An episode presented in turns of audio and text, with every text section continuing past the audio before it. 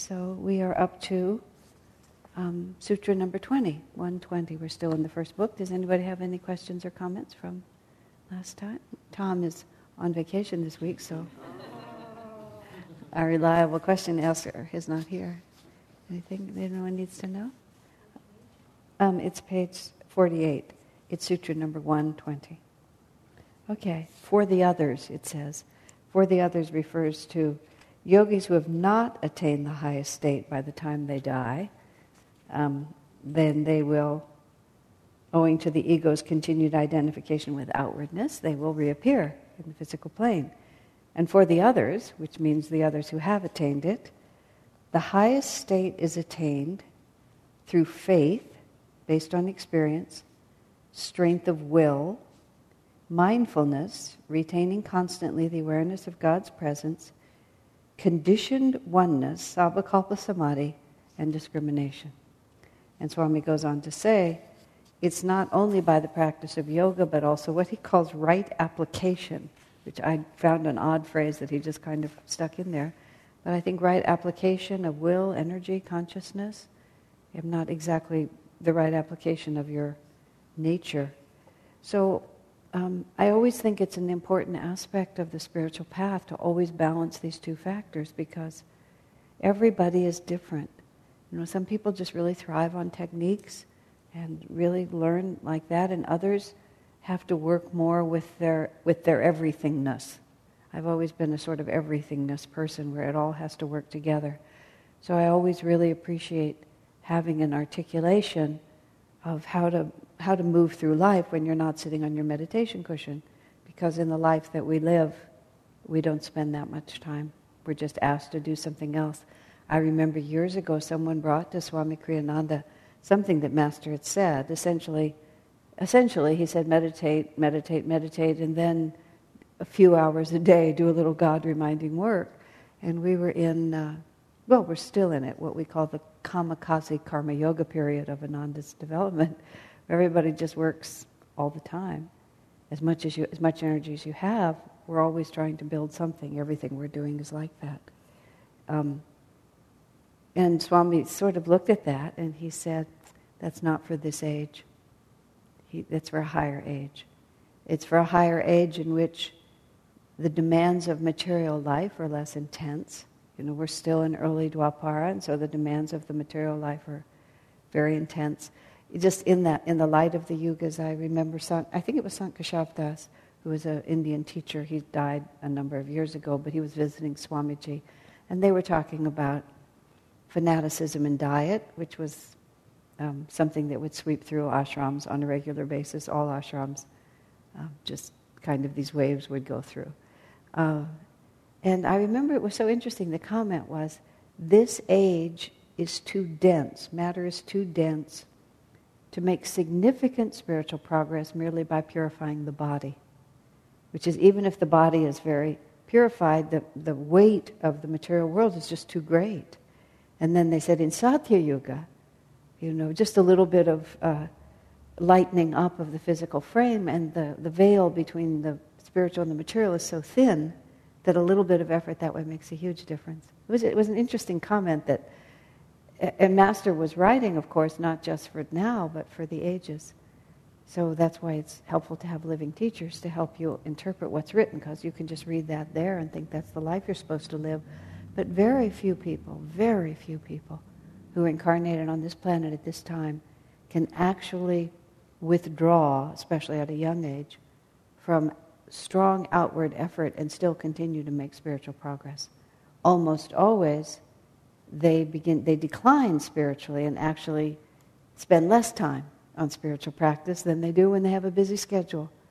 Even if they think they're going to spend more, they almost always end up spending less, because it's just not, uh, it's not, it's not the age we're living in, and above all, it's not the time we're living in or the place. That's the word I was looking for, place. Where we live now, where it's, as one of my friends called it, it's energy soup all the time. We're just always swimming in energy soup, and major, major rajasic energy soup. It's just not a place where you can go into stillness. So he gives us here, and this is how the others who do attain freedom in this lifetime attain it. The first, he says, is faith. And faith is a, you know, just a gigantic word in all spiritual paths. But the way it's explained in self-realization is, is so um, effective, especially when you talk about the difference between faith and belief. Um, some um, spiritual paths that do not have the the component of sadhana and technique and direct spiritual experience talk a lot more about faith and belief. And the way Master d- differentiates it, which Swami does here, as Patanjali does too, because faith says too, faith based on experience, is that you start out with a hypothesis. Um, you always, the, the famous story of Edison, when he was looking for the filament that would make the electric light bulb, he had the absolute firm conviction that such a thing was possible. And if he didn't believe as strongly as he believed it was possible, I believe he, he did twenty thousand experiments, it might have been forty thousand. It was a very, very large number of, of attempts to find the right combination that would make the filament that would make the electric light bulb work. And everybody around him was just saying to him, you're crazy, you, you know, this is just not going to work. But no, he absolutely believed it would work. He didn't have any experience to base that on at that point. All his experience was telling him it wasn't going to work. But somehow he had the belief that it would. And then that belief was borne out by experience. And then he had the faith of his experience. But he would never have had that experience if he didn't believe that it was possible. And sometimes that kind of belief comes to you in a, uh, almost in a superconscious way. I heard an interview with the man who made the, the map of the human D N A, the gene map, is that whatever they call it, where he charted it out like that? I think it said it took like fifteen years or something. I might have my facts wrong on this. But this is the gist, this is the gist of what I got, the essence of what I gathered from what I heard. When he first determined to do that, people just thought he was loony. They just didn't think it could be done. And and it came under apparently a lot of flack from his colleagues, As, as these things are. Later on, in a, a sutra or two ahead, it talks about how the world will mistreat you and how you have to learn to t- take it. And the interviewer asked him if it bothered him. And he said, not at all. Because he, he believed it was possible. He didn't have any experience yet to, to turn his belief into faith, but she, he believed so strongly that it was possible that the fact that others didn't believe as he did was just of no consequence to him. He just ignored it. And then in the end, he, he was proved absolutely right. And he wasn't even slightly surprised. But he was only able to really declare that he knew it was true after he had actually carried out that work. I was thinking about the issue of buying this farm, which is not so different. You know, I, I absolutely firmly believe this is possible. And I believe it's possible because I have faith from many other experiences in which, when, you know, the world sort of talks to us in a certain way and forces begin to unfold in a certain way, we have reason to believe, solid reason to believe that this is going to happen. And so we proceed on the basis of that belief because I have faith that God will guide us. And so the, the two elements begin to play together. And in our spiritual lives, we may believe that Kriya works, and therefore we do it. But we won't really have faith that Kriya works until we actually have some experience. I remember on the spiritual path when I turned thirty-six, and I started at the age of twenty-four. Um, spiritual life really unfolds often in twelve-year cycles. twelve-year cycles are really great. When you get close to one, get real happy, either chronologically or on the spiritual path, because they really work. But I, I knew that the spiritual path was working, and I knew that I was having lots of fun, and I knew I was exactly where I needed to be. There wasn't any question about it. But just as I shifted it out of that one twelve-year cycle and began the next one, I could just feel, uh, it was subtle. It wasn't like, you know, a big emotional catharsis or anything like that. But there was this subtle shift in my consciousness that was... Uh, It, it, it, in character, it was very different than anything that had happened before. And one of the things that I could feel in that was, you know, those were rather tumultuous years from twenty-four to thirty-six. Um, I was talking to some people this morning about wow, some of the things I did in my twenties that Swamiji accepted. Uh, this is an actual true story, which I had forgotten. Suppressed is actually the word. It was, you know, I had many fine qualities. I don't want to overstate my airheadedness. But uh, that year, I often organized Swami's birthday celebrations, which was the nineteenth of May. And then we had started to do this like spring fair or early summer fair. I'm not really quite sure when we did it, which was like a big kind of a, just a fun day in the community. And then every so often we would do an India fair, which was a, a, another fun day, but it was in, in an India theme. And that summer Swamiji asked me to organize the India fair. And I just decided that we were too busy and we weren't going to do it. And I talked it over with various people, but I never told him. He actually thought that I was organizing this event. And then finally, by the time it came out, it was too late. I had just decided not to do it. You know, now I think, what what could I have been thinking? But I just didn't do it. And he was not pleased. But there wasn't there was nothing that could be done at that point. And he knew me well enough to know that if he was hard on me, it wouldn't have made any difference. Just strange, you know, but just seemed like a good idea at the time. Where is my brain? Now, um, oh, but I, that's, I was just giving you an example, and that was just one example. I was very, very scattered is actually the word for what I was, which was all my enthusiasm and excitement and persuasiveness just gone into a vice, because virtues become vice, and so it was a vice. I was just all over the map, and often on parts of the map where I really wasn't supposed to be. I was supposed to be over here. That was karma that, um, I called it monkey karma, because every so often when things were going well, Swami would remind me about the India fair. And I called it monkey karma because it would sit in the trees, and just when everything was going well, it would drop on your shoulders like this. I mean, it was, he would do that just to test me to see if I could laugh. So, and I, I easily laughed, but I forgot it, I must add, until just recently. Um, but saying all that, there was a lot of stuff that just was chaos in those first ten, twelve years, actually. But when I hit thirty-six, it's like my whole consciousness, it, it, the way I put it was, it was like my subconscious was working against me all the time. And so I was slightly oriented downhill. And as I worked my way up, I was less and less oriented. Then when I turned thirty-six, I was... I was slightly oriented in the right direction, you might say. I was just slightly inclined to make the wrong decision every time, and then I became slightly inclined to make better decisions, which may sound small, but it was it was a stunning shift. And I remember really thinking at that point, wow, this path really works. I was totally devoted to it, had been devoted to it for more than a decade, it, by every standard.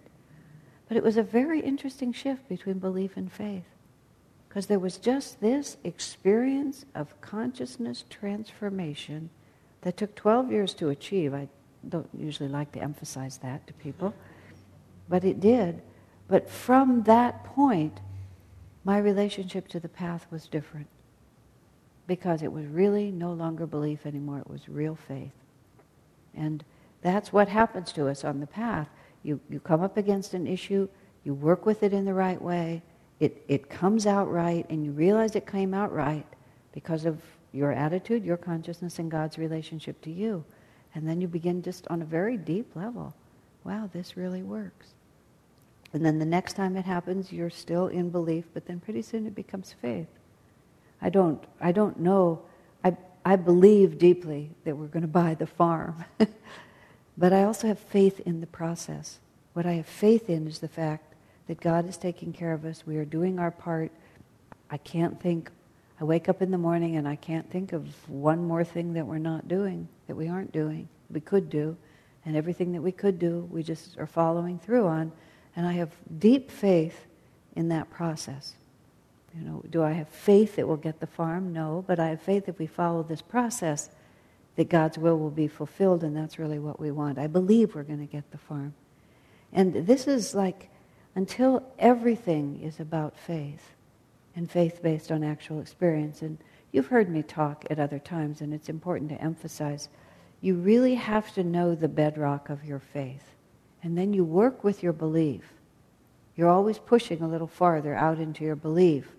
But you need to have a really solid position of faith somewhere. However, as I joke about it, however far back you have to go, however far you have to retreat from your ideal image of what you really want to believe is true. But you have to know where you can stand, whatever it is, that you believe in Kriya, that you believe in chanting, that you believe in your relationship with Guru, that you believe in satsang, you believe in Ananda, whatever it might be. You have to start with that, but then you have to find out what, is it just, it's your experience has taught you. It's not the dogmas, it's what you, this, the experience has taught you is true. And that's what he says, those who find God have faith based on experience. And that is also, for our level of dealing with it, you know, when we're in the forest like we are, um, it's that's also a level of self-acceptance, which is also an important aspect of success on the spiritual path. Self-acceptance, to say, my experience takes me this far, and after that, I'm I'm willing to go on belief because my faith takes me this far.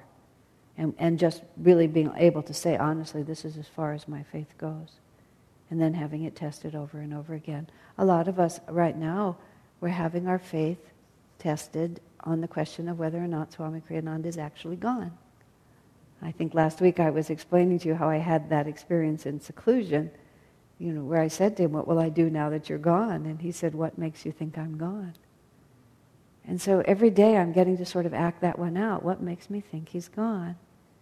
And it's easy to say, oh, he's in the infinite, his consciousness is everywhere. We're reading all these stories of the experiences that people had. Even uh, in Italy, Narya saw this vision of light and saw Swami going into the light. You know, these are people who are solid, grounded devotees. These things are really happening. But w- where is my own experience? You know, what is what is my faith, not merely my belief? And it's a, an opportunity for all of us to find out. Master said, those who think me near, I will be near. And we believe that's true, but have we experienced that that's true? What's it really like? I was thinking, remembering, uh, thinking about Swamiji in that way, that story that he always tells about when a group of nuns were standing outside Master's crypt um, soon after he passed away, after they put him in the wall there at Forest Lawn, and the, several of the nuns were... were crying because the thought of Master not being with them, and one woman was standing back and she heard Master's voice. She didn't see him, but she heard him. And he was sort of looking at the scene and he said, I'm not in there. And just the same thought, what makes you think I'm in there? Why would I be in there? And there's that, okay, I believe that's true, but do I really, really have faith? And if I have faith, what, what does that mean? What does that really mean about the next step in my spiritual life? I found a note, just by the way, when Swami was talking about, you know, this was a decade ago when his health was failing, and he said something about, in many ways it would be good if I weren't here anymore. It will be harder for all of you. It'll be challenging for you, but it'll make you grow. Just a simple statement. Oh, yeah, there you have it, don't you, sir? Whew, okay. So, then... those who find the highest state, attainment through faith based on experience and strength of will. And, well, there you have it. Willpower is really um, a really, really big story on the spiritual path. And you, it's so um, it's so annoying on a certain level because on one hand we celebrate the happiness of the spiritual path. We celebrate the naturalness of the spiritual path. Um, we celebrate the fact that God is our own nature, that we don't really have to create anything. And yet, it's a constant struggle to live in what, you know, should be automatic. And uh, there was a, a very, very popular spiritual teacher who's now mostly vaporized um, from the seventies when we were there. He had a great system, and naturally he was enormously popular. Do whatever you want and call it spiritual. That works, doesn't it? So naturally, thousands of people flocked. I mean, that's a great system. Just do whatever you want. Be as indulgent as you want. And then just declare, since everything is God, this must be too. The problem is, of course, you can tell true prophets from false ones by whether or not it works. By if at the end, I mean, if the people who follow that path for a long time are radiant and powerful and self-controlled and happy, or if they're just used up, just washed up. You know, that's what you see. People who live without willpower are just washed up at the end. Um, and so he, he talks about here, the half-hearted seeker will never find God. It comes on after this. They give us a few more um, a few more bits of advice about how we strengthen our will. And then he says, the reason for this is that tests on the path, he told me just says it so bluntly. He's, you know, got the spirit of Patanjali here. Tests, tests on the path are many and often. And it's just this whole, again, this difference between belief and faith. We can say that and we can laugh and say, oh yeah, tests come, yeah, they're many and often, and we believe that that's okay. But actually to have the faith based on an experience that that's okay is really something entirely different. That really, really deep feeling that God really is in charge and whatever's happening is okay. And tests are many and often. And some of these may be called, I love this, temptations of Satan, because there's always a part of us that wants to lure us back into wherever we came from, re-indulging in the senses, nostalgia for the mud. Arati and I, uh, my, one of my nun friends from back in the same tumultuous period I'm talking about, I was talking about earlier in our twenties, we went once, this is a vivid day in both our minds, we went to the Yuba River. We rarely had the opportunity to go off and go swimming, but for some reason we had an afternoon and we used it to go to the Yuba River. And she and I are both a little zany. And we, we got into this mood and we decided to be creatures evolving. And so we were sort of in the, the shallow part of the river where it was a little, it might have even been a little muddy or something there. And then we would crawl onto the rocks, you know, gradually evolving. We called the game Up from the Muck. And we would indulge ourselves down in the muck and then crawl up the rock and see how high we could get on the rock before Satan just tempted us to go back down again. And it was actually, many times since then, I've actually thought of it almost in a serious way. Because it was it was that, um, it was a physical and a, and a humorous demonstration of that effort that we're constantly making. And the muck, you know, it's not just um, sensuality or what he mentions here, but just into a worldly life. And a worldly life isn't really just how you spend your Friday nights or, you know, what, what's in your refrigerator and uh, whether you have beer in your refrigerator or something like that. It's just also that whole thought that the external is more real than the internal and the external is more important than the internal. And the temptation of Satan is not always um, in some blatant way, but it's just that thought that comes into your mind that someone else is responsible for my happiness, that things are not really fair, that I don't understand why I was treated this way. And um, I, again, I was thinking about all those years and all the things that, how many times Swami had to shift me from one department to another, and just a lot of things didn't go well. I was not a shining star. I always had a certain talent for certain things, but I was not that good at pretty much anything. It, publications also I ran for several years. It was the same thing. He asked for years. He asked me to do things, and I just never did any of them. I just, none of them. I just, I don't know. I just couldn't. I was just frozen inside my own head. What I was actually saying to everyone this morning is, Swamiji had a real nose, a real instinct for pulling the best out of people and being able to see the essence and not get confused by the package.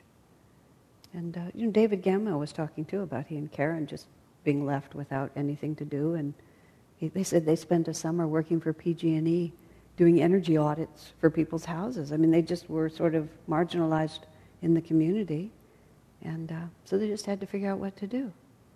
You know, the, the temptation that comes that says, this isn't right, I'm not going to like this. That's really, that's the most dangerous worldly thought, is that we're being treated unfairly and that somebody else is responsible for my life and my happiness. And very dangerous.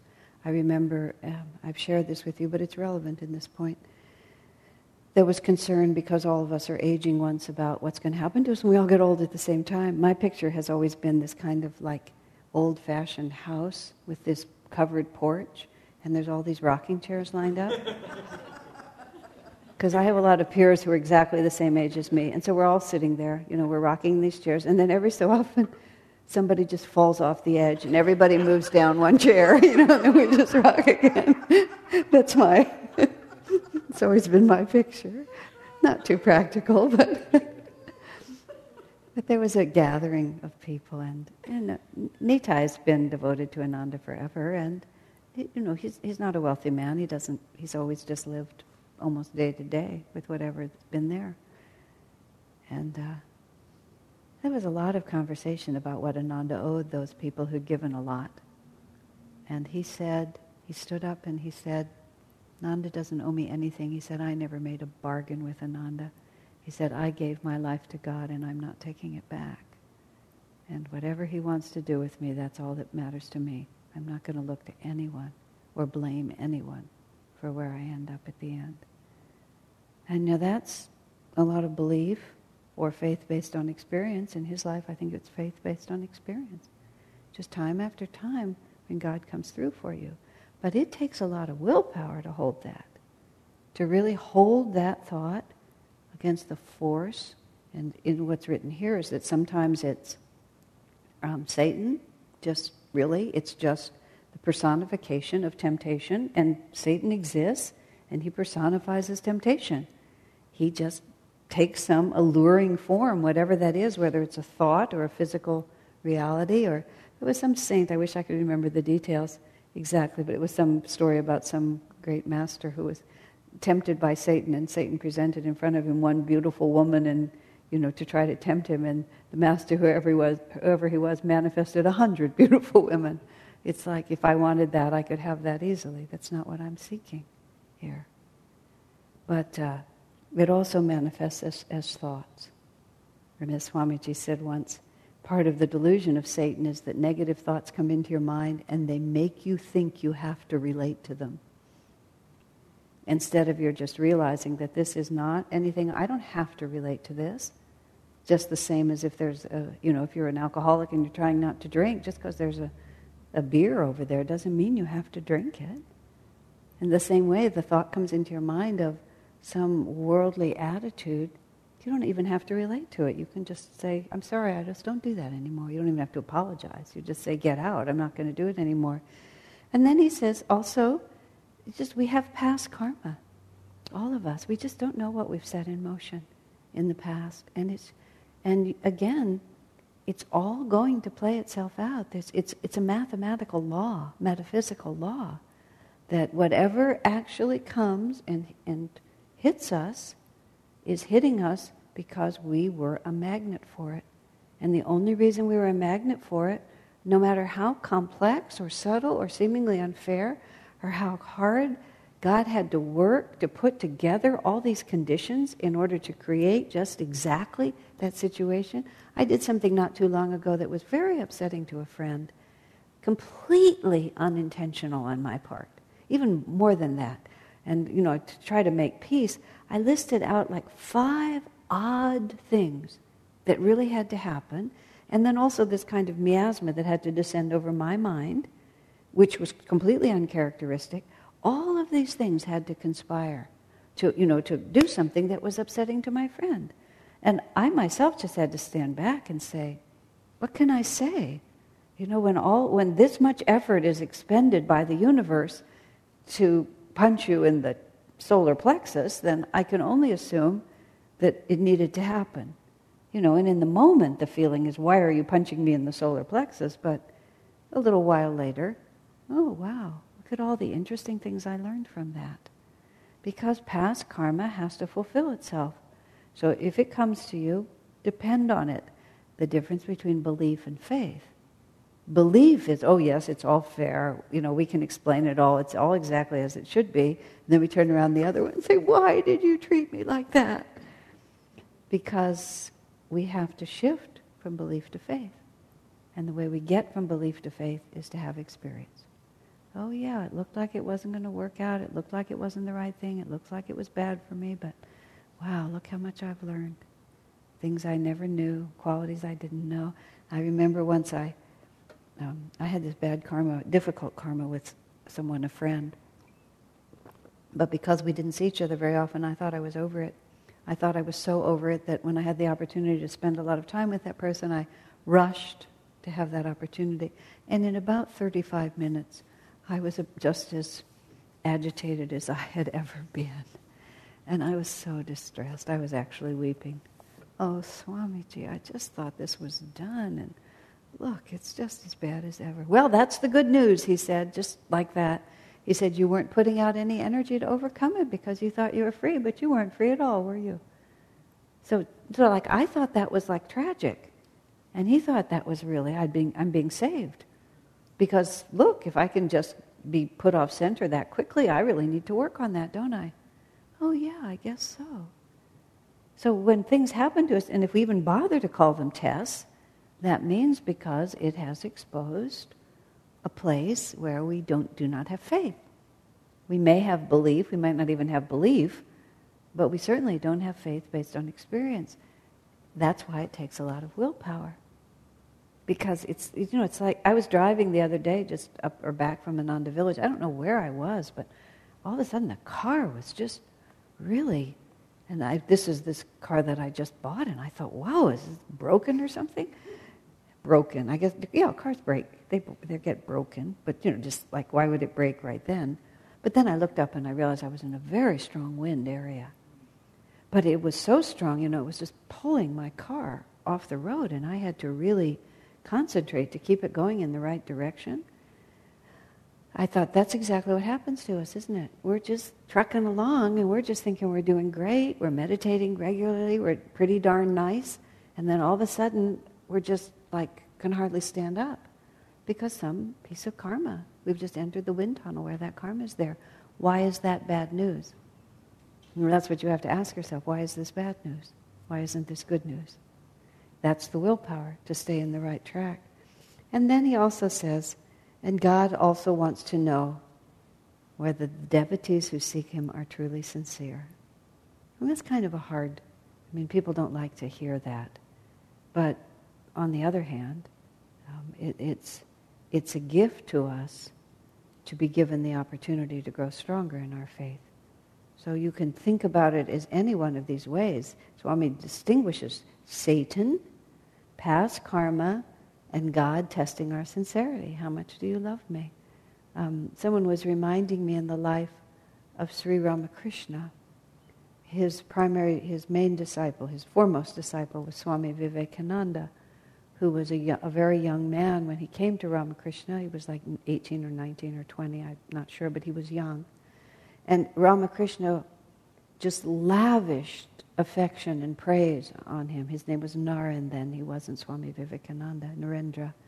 And Ramakrishna just, you know, welcomed him and was so, um, sh- just showered so much special attention on him. And then one day, um, Narendra showed up and Ramakrishna just didn't even look at him, didn't talk to him, gave him no attention at all. And for one month, Uh, Narendra just came faithfully every time, and the master just acted like he wasn't even there. But Narendra, you know, to his benefit, just, I mean, I, I how the master treats me is not, is not the basis of my relationship. I'm here because I know who he is and I know what I can get from him. And then after a month's time, Ramakrishna just one day, Narendra came and he was back to the, you know, the affection he'd always shown him. Which is, I was just testing you to see how you would behave. Also, he was setting an example. He wanted the other disciples to see, you know, what it's what a true disciple is really like, um, and that God really wants to know, because it's not going to serve us. Let me think how to say it. Because the other tests will also come, and so God wants to train us. If He's our coach, if we if we're going to have to enter the Olympic trials. And we're going to, you know, seriously have to swim against really serious swimmers. The coach is not just going to kind of let us just paddle around in the warm water. because he knows what's coming. He knows we have to be mentally and physically ready to face our own karma and everything else that we have to deal with. So God himself often um, gives us experiences to stiffen our spine and to strengthen our spiritual muscles. Does it be, does it behoove us as devotees to try and distinguish between what is Satan, our past karma, or God testing us? That's an actually a very good question. When I was reading through this about how he describes them differently, Master at one point makes a point of people thinking that um, experiences are sent to us by God when really it's just our own karma acting itself out. And even when I've read Master say that, I thought, well, why does he bother to make that distinction? Yeah, I, I, I don't know, actually, what the answer would be. I think it's also partly what works for the devotee. I think part of it is that you could explain it in all different ways. If, if you know you're being tempted into worldliness, whatever that might be, um, when God is testing you, it's more like with disappointments or perhaps with prolonged ill health or the loss of money or um, your friends not being nice to you. Um, when Satan is testing you, it's more like, well, it just feels different. You're just sort of there and you just feel this kind of um, all-pervasive sludge just kind of moving in and trying to get a grip on you. So I think there is actually a qualitative difference to it. And sometimes when past karma hits you, it just feels like that. You're just walking down the street and it just blasts out of nowhere. I slipped the other day. I'm just I, I stand up and hang this I hang this curtain up, and I just stepped down off the edge of my bed, and I don't know where I was. I mean, it was just a few feet, but I put my foot down and my foot didn't hold, and it was just like so fast that I, everything was fine, and then whack, I was down on my backside, just really hard like that. Nothing prolonged and serious, but just like at any moment something can happen to you, just at any moment. And those always just feel more like past karma just coming due, like the bill needs to be paid and the bill collector finally found you. He's been chasing you for many incarnations and he finally got your right address and he delivers it. But the main point is all karma is exactly the same. I mean, all tests are exactly the same. They're all a challenge to our centeredness and our equanimity and our ability to stay focused, which is the next point, is to keep the thought of God constantly in mind. So in the end, it really doesn't matter. Oh, I know what I was going to say. Sometimes when you think it's Satan, it's nice because you have somebody you can really rail against and you can stand up against the enemy. The devil made me do it is something I've always really liked, because then when the devil is tempting me to do it, I can speak quite harshly to him. And it, it, it sometimes it's the right way to respond. You know, I'm just not going to go there. And it's kind of nice to have it be an enemy. It gives you energy. It's very just pragmatic. Any other thoughts or questions on that? That's a good question. Um, then he says, to find God, one must also keep the thought of him constantly in mind, and he calls it mindfulness here, retaining constantly the awareness of God's presence. You know, part of that has to do with what I was just saying about how you deal with these different tests that come to us. If we let our minds slip from what we're actually doing, we forget why it even matters to keep our energy up, to keep our attitude. You know, if we just are back to thinking that life is about pleasure and ease and let's just enjoy ourselves and what difference does it make and everybody else is like this, and we just lose track of what our actual goal is. And then days, weeks, hours, minutes, they can all just sort of slip away because we've forgotten that there's an objective here. We've just get into the pattern of living. I mean, so many people just live. They just live. Especially because I'm of an age. I see retired people. I was having a manicure with Shivani the other day, and um, the lady said to me, "Are you retired?" And I just thought to myself, good God, no. But then I thought, well, it was a very natural question. You know, I'm of an age where I might have retired. Why not? I might have worked long enough and accumulated a lot of money like people do and be retired. But it was, to me, it was like a, a shocking question. why would I retire? But then I looked around, and it was, you know, a lot of the women who came into that particular shop, this was the event of their day. Well, gee, on Monday I'm getting my nails done. Wow, that's a big day, isn't it? And you could, but you could just sort of see, there was this one particular woman, and she just, she was just passing time. You know, that she not only, I don't think she ever knew what the purpose of life was, but there was a time when she was raising a family or keeping a home. Now she was just retired and uh, changing the color of her nail polish for God knows what reason, but there you are. But I'm only saying that I thought it was cautionary. I wasn't, I wasn't judging her. I was just looking and thinking, wow, how easily that can happen. That you just become fixated on the details of your routine, even your spiritual routine. You just become fixated on the details of your routine, and you do not retain, how does he put it, retaining constantly the awareness of God's presence. And it's a, it's a particular danger in an ashram even. I thought of it more at Ananda Village, where we lived more isolated. But it was very easy to just fall into a routine. And actually, um, when, when we went through a lot of the t- turbulence of the nineties, because of all the litigation that we were in, and it was just a very turbulent time, and a few people left our community who'd been there twenty-five years, you know, really long, seemingly deeply committed people, and it was a little bewildering to me. And Swamiji at some point made a comment about how it's not, he wasn't, he didn't have Patanjali to refer to, but it's not enough to go through the motions. You actually have to be making a concentrated effort to live superconsciously, is how he put it. And when I thought about it, and I thought of some of the people who had bailed after such a long time, I realized that they were not living superconsciously. They were living a good life, but they, they, they were not mindful. They didn't have that constant awareness of God's presence. It had just become a habit. And, and bear in mind, this For for the others, and the others that this is the description of is for those who actually realize God and don't die without attaining the goal. And this is how they do it. Faith based on experience, um, strength of will, and retaining at all times the remembrance of God's presence.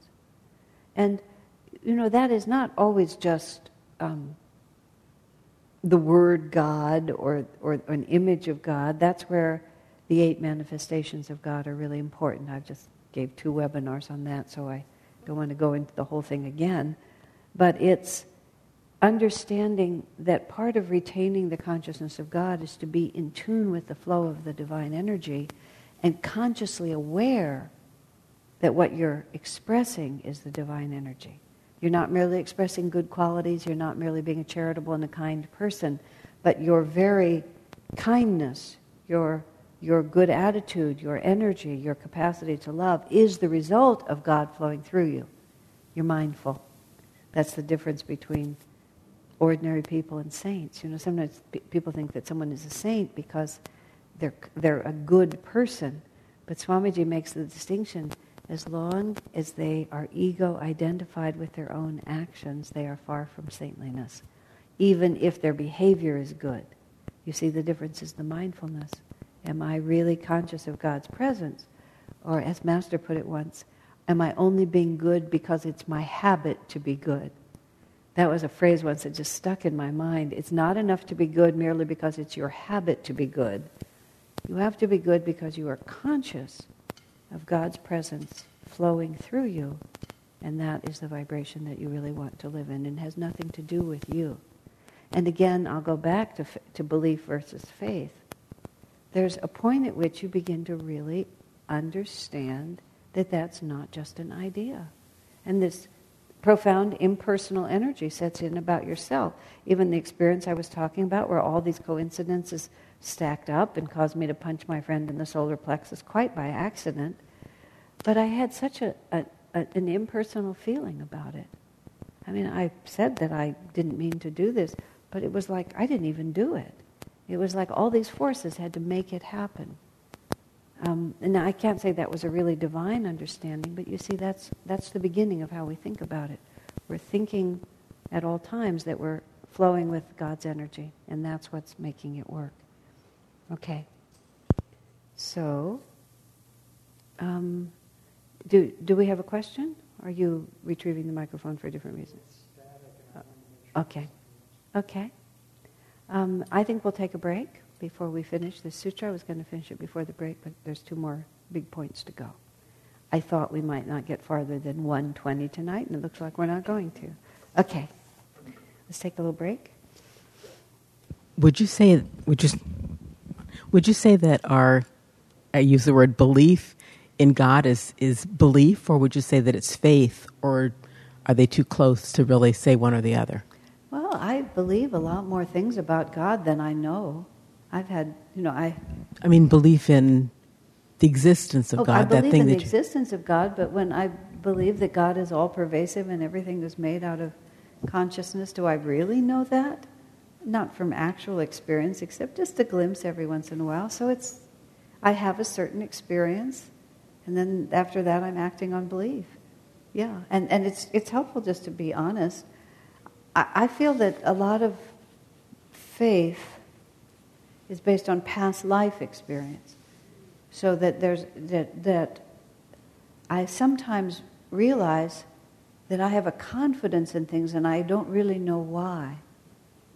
And there's nothing in my actual this life experience to support that. But nonetheless, there's a deep conviction. I remember saying to Swamiji early on in the spiritual path, I told him that I just had this passion to be happy, just this fierce desire to be happy. And I said, I've never been unhappy. It's like I'm always, you know, determined. And my life was, I had a very positive and, you know, harmonious upbringing and all those things. He just looked at me and said, past lives, Asha. Oh, yeah, yeah, of course. We're not starting with a blank slate.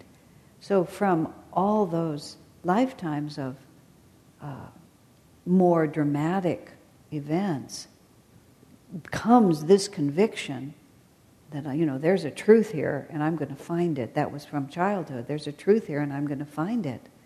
That was way out of proportion to what my life looked like. So you can't always tell. And then you don't always know. I, I mean, I I think it's very fruitful um, to at least explore sometimes, you know, what, what are the boundaries of my faith, just even just as an idea. What would I do if? What would happen if? I mentioned to you all when I uh, was in the, in the Seoul, Korea, on a flight to India by myself, and I had a three or four hour layover in the airport there. And I just played out this scenario. What if I got stranded here and had to spend the rest of my life here? Would I be able to accept that with equanimity? Would I be able to say that was God's will? Would I be able to go forward? Would I able? Would I be able to determinedly find a way to serve God? What would happen if? And and you don't have to act out all those things, but when your mind goes there, it's it's not a bad idea. What if everyone in my family died? I was when I was in Assisi, um, when Swami died, when we were there, there was a woman there from one of the Balkan countries where some really awful things have happened, and she was just conversing with me about having an inclination to want to move to an, uh, Ananda Assisi.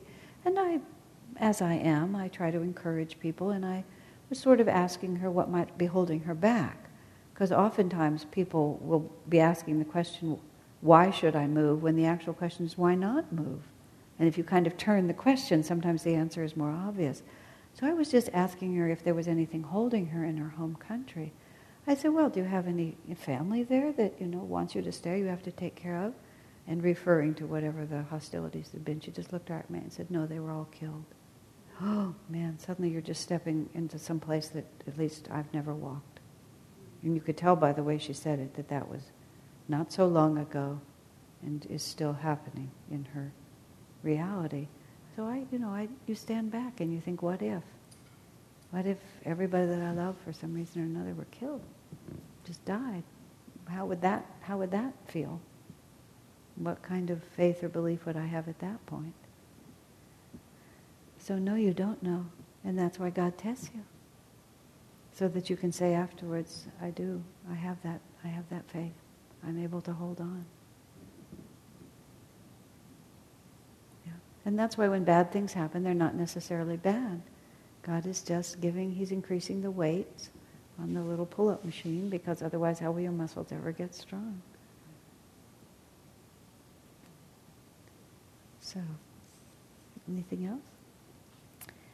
Well then, Patanjali goes back to, after we are retaining constantly the awareness of God's presence, we reach Sabha-kalpa-samadhi, which is what we reach before we're free, conditioned oneness.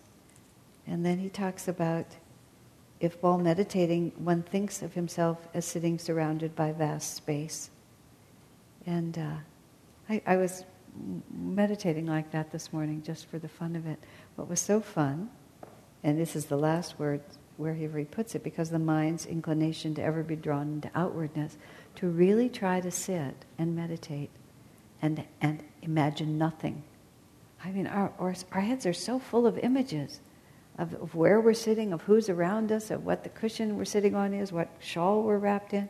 Just the mere possibility of all of that going away. Just pushing yourself into that state of Sabha-kalpa-samadhi, even looking at the infinite through the window, like we were talking about last time we were together, we were talking about that. Sitting there meditating, and instead of looking what we normally look at, look through the window. I've been finding the Samadhi poem, uh, since I mentioned this, since Swami died. I've just found the Samadhi poem so vivid. And especially you just take pieces of that. You know, and um, it, it, beyond limits of the mortal framed to farthest boundary of eternity. We're just, if my consciousness has expanded beyond the limits of the mortal frame, and we're just always sitting here inside of our body. But what if our consciousness has expanded beyond that? Years ago, when I still lived at Ananda Village and used to run weekend retreats, we um, did a, a, a retreat on the chakras, and uh, we went down to the river. And we were having an experience through nature of the qualities of the chakras. Um, and we were lying on these granite rocks that are there in the Yuba River Canyon. That's just, how long have those rocks been sitting there? I mean, you know, they're big rocks, really huge, gigantic rocks. And you're stretched out completely with as much of your body as you can in contact with those rocks. And you just feel the enormous power of the earth element, and expanding your consciousness, you know, beyond your fingers and your arms, to just embrace that solidity, just com- complete shift of your energy. And then we went up, looked at the sky, and I remember there was a hawk way, way up there. Presumably it was a hawk. It was some bird that looked like that to me. And he was floating on the air currents up there, and it was just, you know, again, like, there's this awareness of all this distance between me and that bird. But what if that was all filled in with my consciousness? Just so there is no distance, that there's beyond limits of the mortal frame, to farthest boundary of eternity. That's where my consciousness is. But imagine that there's nothing in that reality. It's not like you're absorbing all the people in the bustling bazaar and the cow going down Rai Ghat Lane and all of that. But there's nothing in it. And this is where we have to go. I mean, just the detachment from everyone we love, everything we think we are, um, the place that we live, the age of the body, the gender, the name, everything. If it's all just space around you, none of that is there anymore. And this is one of the, those who realize God before they die have to look first into infinity through that window. It's it's a fa- it's really a marvelously fun, and I did find that the that the Samadhi poem really enhances it, because there's so much power in those words. They're not just poetic images, because Master wrote them from the consciousness that they imply. So when you say them, they're not just good words, but they, they carry the vibration of what you're actually seeing. Very, very powerful. Um, try to relax so deeply that he. that one is not aware of your body at all. It's so fun when the body goes away. Don't worry, it comes back. People would come to meditate and they'd be so afraid, you know, what if, oh honey, that's just like not a problem, trust me. If it becomes a problem, you'll know how to deal with it. It's it's so, I used to be am, am, amused when um, those first uh, eight or ten years when I lived together with the nuns. And we used to meditate together um, most mornings in the little teepee temple that we had there. It was sort of a joke, but not really. We'd sort of all stumble in there really early in the morning, and I always was surprised that we knew which consciousness to take out. I mean, like, we'd sort of all come together, and it would just kind of go into this little amalgam, and I was always so amazed that we'd all walk out with the same one that we came in with, I mean. And, of course, the ego ties you to the body, and the ego ties you to your samskaras and all of that. I suppose, you know, in the consciousness of a master, you don't walk in as one and walk out as one. You're, you walk in as all. In the book I wrote about Swamiji, I talked about that experience we had at Disneyland, where we were in the huge crowds um, of in the hundreds and hundreds of people lining up for the electric parade. And Swami just looked at all those people, and then he turned to us and he was, he said, imagine being every one of these of these people. And then he said, not merely loving them, but actually being as much in their consciousness as you are in your own. And he, then he said, that was Master's consciousness. I just, it, it's so interesting, because we think about loving, but it's way beyond that. We actually are. That Master said, I'm in so many bodies, I don't know which one I should keep moving. And then he sort of stumbled. I have to ask others whether or not I've eaten. Amazing. And when you sit to meditate, those who succeed go there. We, we, we go beyond just, oh, this feels good, and I like these people, they're nice. We go to the actual really trying to cut the tie with what binds us to delusion, and we have to project ourselves into that. We have to use, what you, what, what you do is, you use your creative imagination to put you in tune with a vibration which is actually there. It's not the same as a visualization where you're just making it up and making yourself feel good. There's a lot of visualizations that are just feel-good visualizations, and that's, that's fine.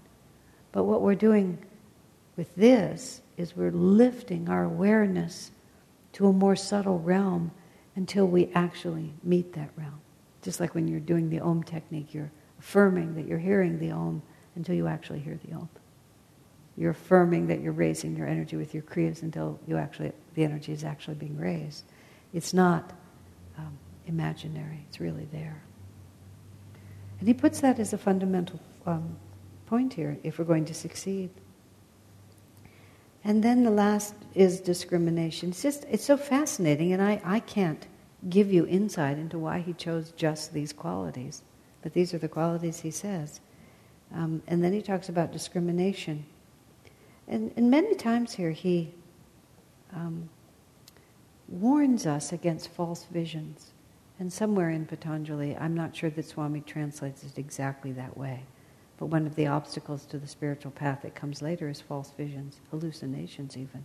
And this is such a sensitive issue between the fact that we really need to cultivate this expanded vision and the fact that we really need to discriminate carefully between imagination. And Swamiji has re- referenced that several times.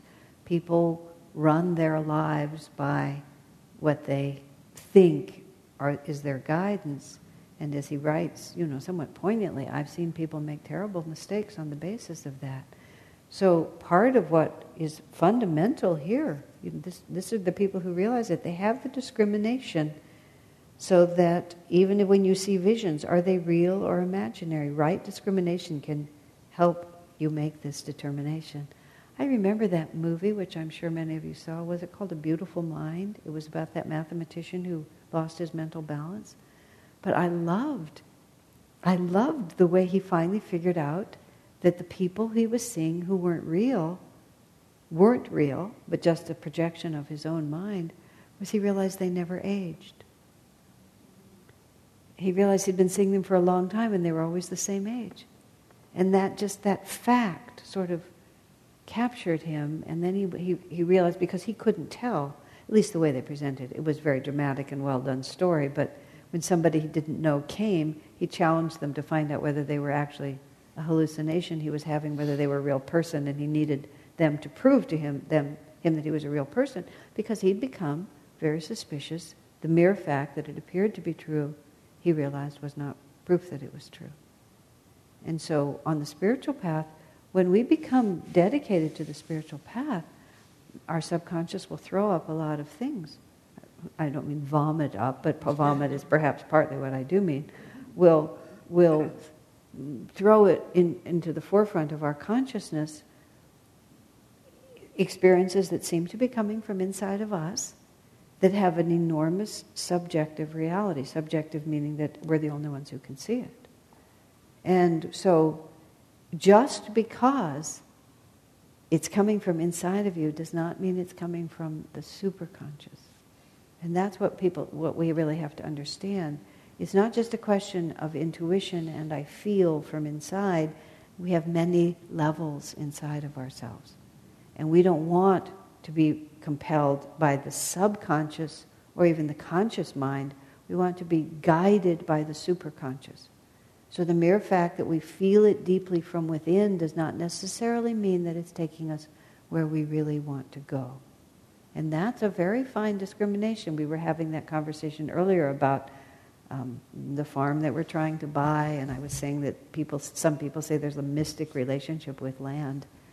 You know, did I feel that about this farm? Well, I, I'm not inclined toward that kind of experience, and I, I think this is past lives. In a very real sense, I hold back from that kind of experience. Sometimes I have clear intuitions and I know it. I tend to go more like, it seems like a good idea, let's go forward, rather than a declaration, because I just don't, I'm, I'm suspicious. I don't have reason to feel unless I really do feel that it's, it's really the truth. Let's see how it plays out. Swamiji himself was always like that. I mean, I think he had much more powerful, true intuitions, but he would still say, let's, let, seems like a good idea, let's try it. I mean, he talked about when he walked onto the land at Ananda that he felt that Master had blessed this land. I felt when I first drove onto the land of Ananda up at the meditation retreat, and I, it was the middle of the summer, and I opened the car door, and I was wearing these leather sandals, and I put my foot down, and this cloud of red dust went up around my foot, you know, shades of many years to come. But as I touched the soil, I had a very, I had a very strong feeling that there was integrity in this place. And I must say it did feel like home. It was just, it was just there. It just happened. But this is what he says. Um, a real vision will bring with it heightened consciousness, a feeling of bliss, clearer awareness, and it will be life-changing. And that's actually, those are very solid criteria. You know, my inclination that that was my home, it was life-changing because from that moment I was just absolutely determined to live there. And it took some doing. My circumstances were a little complicated at that moment, and it wasn't quite a straight line, but there was just no question. I knew where I belonged, and I was going to go there.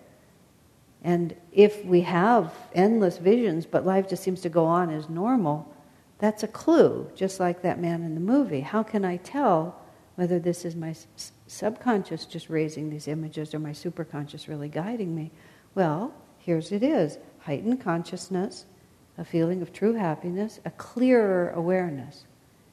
And above all, that in some way you will really be changed by it.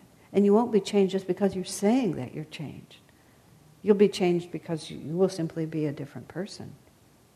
If Jesus really does come to you, you will be different afterwards. But we can often dream of spiritual things, which is, I think, is great in itself. Because that means that that's where your awareness is, and those images are coming to you, and your subconscious is getting on the side of your superconscious. But merely because the images that you have in your dreams are are are, are elevated images does not mean that the dreams are anything but subconscious.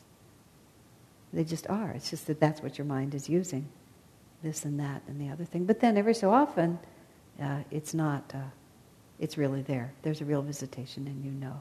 And you feel it in your heart. You really feel it in your heart. You're not, you don't just emotional about it. You feel it in your heart. I've had a few dreams like that. And it's just, they're always there. They're just always there. I had one before I moved to Ananda. So it would have been, what, nineteen seventy? Like that. And it was a real visitation from a real, a real saint. And just, I can see it, just right there. I know it was, and it was a reassuring dream at the time. You're on the right path. You're doing the right thing. And just, there it was. And I still remember it. It heightened awareness, that's what I'm trying to say. You know, that the experience, it was brief and it was, you know, not a big deal, but just there it was. I it was I was really reassured at a time that I needed to be reassured. It's still there, just clear, crystal clear in my mind. I mean, what is that, thirty, forty years ago? And I've had other dreams in which, you know, nice, holy people wander around in my dreams, but nothing happens from that. Because it wasn't super conscious, it was just... But I always was nice, oh, that's nice, nicer to spend my time there than at the Kmart. You know, there could be a lot of other things coming in. So it's not nothing. But it's very tricky, it's very important. And at the same time, we have to keep trying. But discrimination, because if you don't have discrimination, you, you, you don't know what to do next. You'll just get really confused and you go in circles. And it's an obstacle to spiritual growth. Okay, any questions or thoughts? This was a good sutra. I thought it would take us all night. Okay, one twenty, finish. Thank you all very much. No class next week. Yeah. Yeah, he had fun making that. He made that meditation room the color of the spiritual eye, and then he put, you know, he put little stars up in there. And because yeah, just let's imitate it. Let's. When we were when we were building this temple, and at first um, there was some question as to whether the spiritual eye was going to be too big, and people were not, they had doubts about it, and somehow I knew it was the right thing that we ought to do, so I made one out of cardboard and Christmas paper, mm-hmm. and that, remember, it was it's it was five feet across, this is only four, I think. We couldn't, we had to do it in proportion to the rafters and things like that, so we couldn't make it five. So we put this huge, it was up there for a long time, remember, it was made out of, of foil wrapping paper, because I realized that nobody could imagine it until they saw it. But people became very enthusiastic about it, and then when Swamiji came to visit, and because, you know, I, I needed, we needed his approval, I wanted his approval, I said, you know, is it too big? And he said, it should look big enough for you to be able to walk right into it, he said. And I always just loved that. He said two things. He said, it should be placed in such a way that you have to lift your eyes to see it. And then I said, is it too big? He said, no, you should be able to walk right into it. And I've always loved that, just picture in my mind. Yeah.